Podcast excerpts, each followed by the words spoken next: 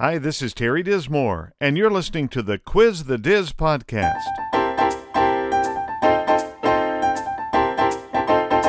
Terry brings years of experience in consulting, management, leadership, and life. In this podcast, Terry answers questions about these topics, bringing wisdom from a kingdom perspective. Our website is quizthediz.com. Now, here's the Diz. Well, I've got some good news for you today, and here it is. There's almost always a reason to do something that you're asked to do. Now, that's not always true. There's some times that uh, people ask you to do things, you're like, I ain't doing that. But a lot of times when there's somebody in leadership that's above you and says, Hey, I want you to do this, there's a reason to do it beyond what you see. Let me explain what I mean by that. In 1992, I was working at WHAS Radio in Louisville. It was my dream job. At 50,000 watt AM radio station. Everybody listened. Uh, probably three or four hundred thousand listeners over the course of a week. It was awesome. I'd always wanted to work there, and it's where I was working. I was doing fill in work. I was the fireman, I called myself, because anytime there was a fire, they sent me in to take care of it. That's all well and good. But I went on an Emmaus walk. Now, an Emmaus walk is a walk with the Lord over a three day weekend. It's very quiet the first night. It is very humbling that people do all the things that they do for you during an Emmaus walk, little acts of love that they give you. And it's also a time when you're very close to the Lord and listening. And on one particular time during this Emmaus walk, I felt the Lord say to me, Hey, I want you to give up your dream job, get back into Christian radio, and we're going to do some great things. Now, I had been working in Christian radio up until I started working at WHAS. I'd worked at one of the original Christian FM radio stations in the country, WXLN. That was right there in Louisville, too. And I loved it, but I had gotten out of that and gone to work for WHAS, where I was in my dream job as I said before. Well, here's the deal. When God said move, I thought, man, I got to go like that. My bride, in her wisdom, said, no, I don't think we have to move right away. I think we have to look and be open to it. And when the Lord makes an opportunity, we'll go toward that. I mean, I thought, I'm going to quit my job right now. I want to be obedient.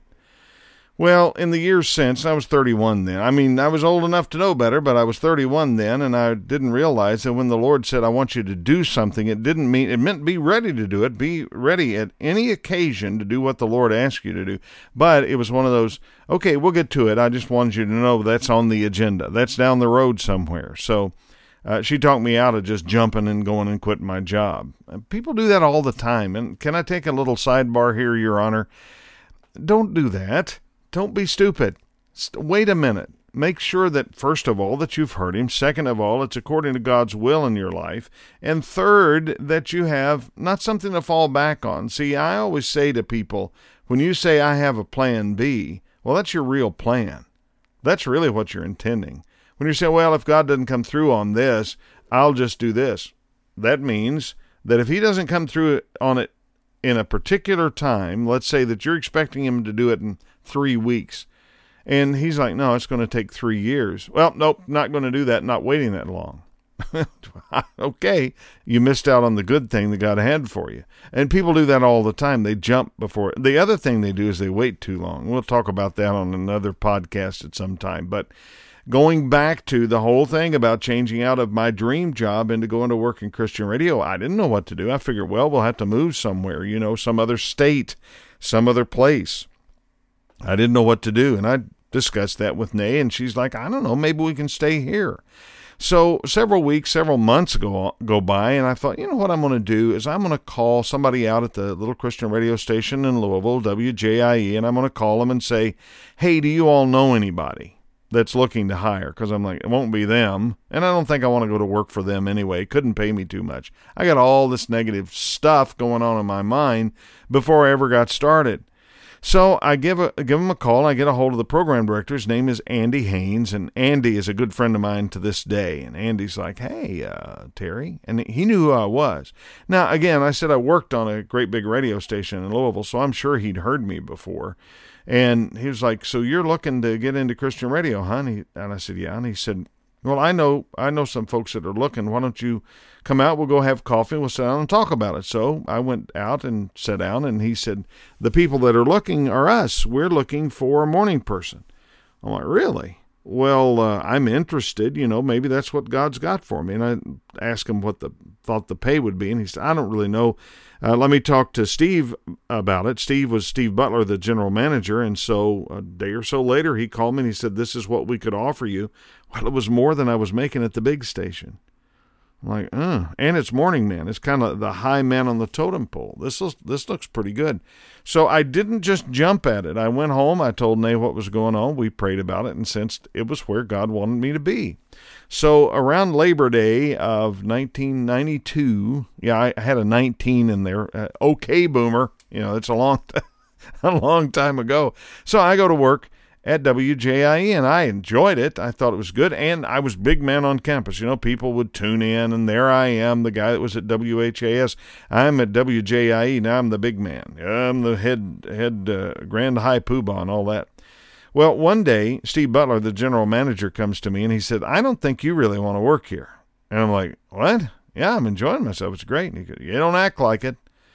Now Steve's not that kind of guy. I've known him for 30 years, and I can tell you right now that's not something Steve would normally say to somebody, but he had to say it to me. And I'm like, well, what are you talking about? And he said, well, you act like it's beneath you to work here. Oh, ouch. Uh, let me get my steel toed boots on. If you're going to start stomping on my feet, I need to know what you're going to say. He said, You don't act like you want to work here like it's beneath you. And he said, We like you being here, but if you don't start acting like you want to be here, we're going to have to find some other some other place for you. It's not good. And I realized at the time that I hadn't submitted to anybody. I had acquiesced. I had uh, deigned uh, to come over and be part of their station when they didn't need me to be part of their station. It was a blessing for me to be part of the station. It was I was being obedient but I wasn't being submitted. Ouch. Ow. That hurt. So I asked Steve, I said, what do I do? And he told me a few things that I needed to do. I needed to accomplish more. I would go in. So in the radio parlance, production is where you're making commercials or making promos or you're doing uh, dubbing of one tape to another. Not that they do that anymore, but you're taking care of elements of audio that are going to go on the radio station. Well, I was not doing very well at that. I would do it, but I just kind of begrudgingly and because I mean honestly, I would do more in a night at WHAS than I would do in a month at WJIE as far as production stuff goes. But he was right. I wasn't acting like I wanted to be there, and so I submitted to that and I learned a lot. And a few months later, he came to me and he said, "Man, I'll tell you what, it's been a great improvement. Really has." He said, You even push your chair up to the desk now. And I'm like, What? And he goes, You may not remember this, but when you first started, you'd come in, you leave your chair out all the time, and I'd come behind you at some point and push it back in. And you probably went and wondered, why in the world is my ch- desk chair always pushed up under this, you know, under the desk where it goes? And he said, That's important to me. Now, I don't I didn't understand it then. I do now, but I didn't understand then why that was important to him. Well, here's why it was important to him. It was a sign of neatness, orderliness, and submission that I would learn to do that because there's no real reason for it. There's no like, well, if you don't put your chair back under your desk, it's going to fall flat. You know, there's there's nothing that has anything to do with anything that I would have to put my chair back there.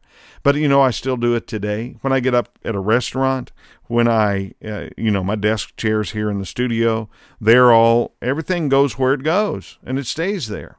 And that was one of the things he was trying to teach me was how to submit to authority. Even when I didn't want to, even when I didn't think it was very smart, even when I thought it was beneath me to do the, things that I was being asked to do. So here we are, six or eight months later, after the, hey, I don't think you want to be here conversation. And he said, well, I really believe that, um, you know, it's time for you to grow in your responsibilities here at the radio station. I'm going to give you a choice. I'd gone from I'm not submitted to now you have a choice. And here was the choice. I'm going to either train you at what I do as general manager of the radio station, or you can learn what Andy does as program director. And I like the programming side, but I knew in my head that general management is what I wanted to do someday because I already knew that that was a position where there was some vision, some authority, some responsibility, and quite frankly, uh, some perks. It was kind of nice to be able to tell people what to do. And it is, but, it, you know, honestly, when you become general manager, you're like, yeah, it's not so much about telling people what to do. It is helping them learn how to do the things that they should be doing in the first place. And that's what Steve was trying to teach me. So I chose to follow him, and he's a great mentor. Still a friend of mine to this day. I can call him when I have a problem or something that I need to figure out. How do you do this? And he always has a piece of insight, even though maybe he's only two or three years older than me, that I can learn from. And he's worked in television for many, many years now. But I watched him and I watched how he handled certain things that he shouldn't have had to handle with grace. He was unceremoniously fired from the radio station we were at uh, for an unrelated thing. Nothing that had to do anything with the radio station or, frankly, with him. It was some person at the hierarchy of the company that owned us just didn't like him and thought that he knew some things that he wasn't supposed to know and decided we're going to get rid of him. And I saw him that day when he got ready to leave the radio station, uh, a bunch of us went back to his office. He was weeping, sitting there cleaning out his desk, and um, he never said a bad word about the people that got him fired. He never said a bad word about anybody around there, any of the leadership. He just cleaned out his desk, and at the end of the day, pushed his chair back under the desk and walked away. That was one of the greatest lessons I ever got as a young man was that your integrity has everything to do with it. And I went through a similar thing several weeks later. I was fired for knowing something that I wasn't supposed to know about some business operation that was going on uh, at the radio station. And that day when I got fired, I went back to WHAS where I had come from, big station. I had been helping them over the years run the Kentucky Derby broadcast that they did. It was a very long day. It was, I don't know, 18 hours that we were on the air talking about uh, the Kentucky Derby and all the things going on with it and traffic in and out and all the celebrities are there and all that kind of stuff. So every year, even though I was working at the Christian station, I would go back to the big station and, and run the control board for them, kind of organize things as we went along. I wasn't on the air, I was just hitting buttons and uh, they they had liked me doing that. So I went back to the radio station that day for a meeting, and I was supposed to be there. And um, at the end of the meeting, I, I, found the program director. His name was Skip Essick, and I said, "Hey, Skip, can I talk to you for a minute?" Um, I got fired this morning. Have you got any hours that I can pick up for a while until find something new? And he said, "Oh, you want to work? Yeah, I've got all the hours you want. You come to work for us."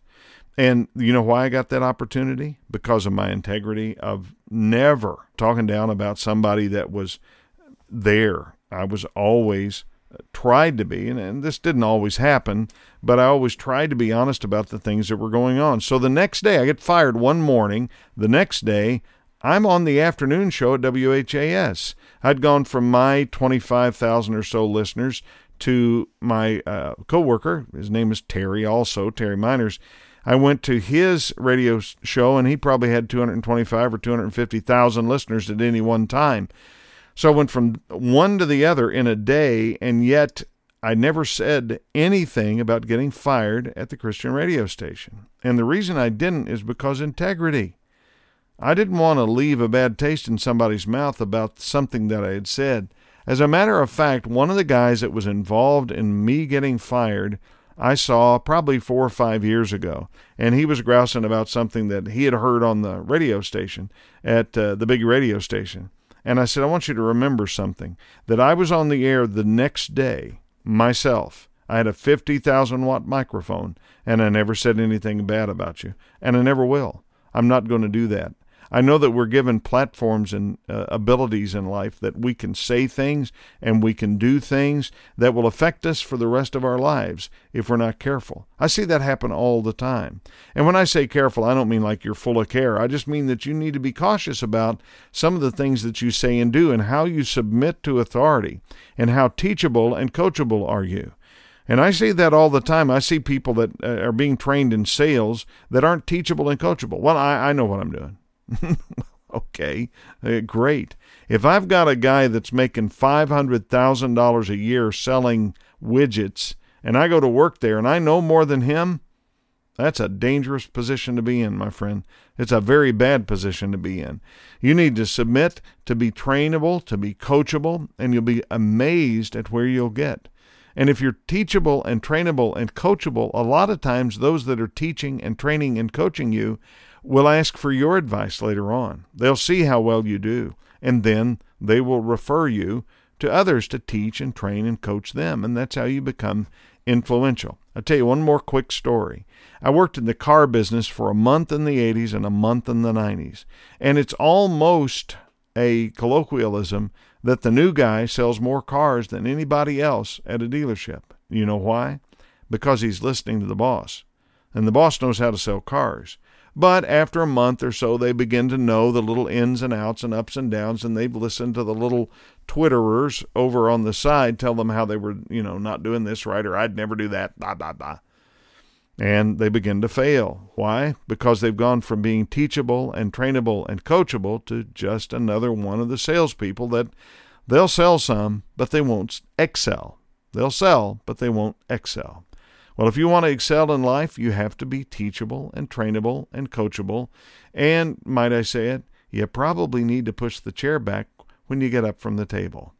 Well, that's something I wanted you to know today how important it is to have those qualities in your life. My website is quizthediz.com. You can reach me at my email at terry at quizthediz.com. Hey, would you subscribe to your to our podcast and let your friends know about Quiz the Diz? Be sure to rate it on your favorite podcast app. And remember this, God has a plan for you, and we're here to help you find it. The Quiz the Diz podcast is produced by Prosper Leadership.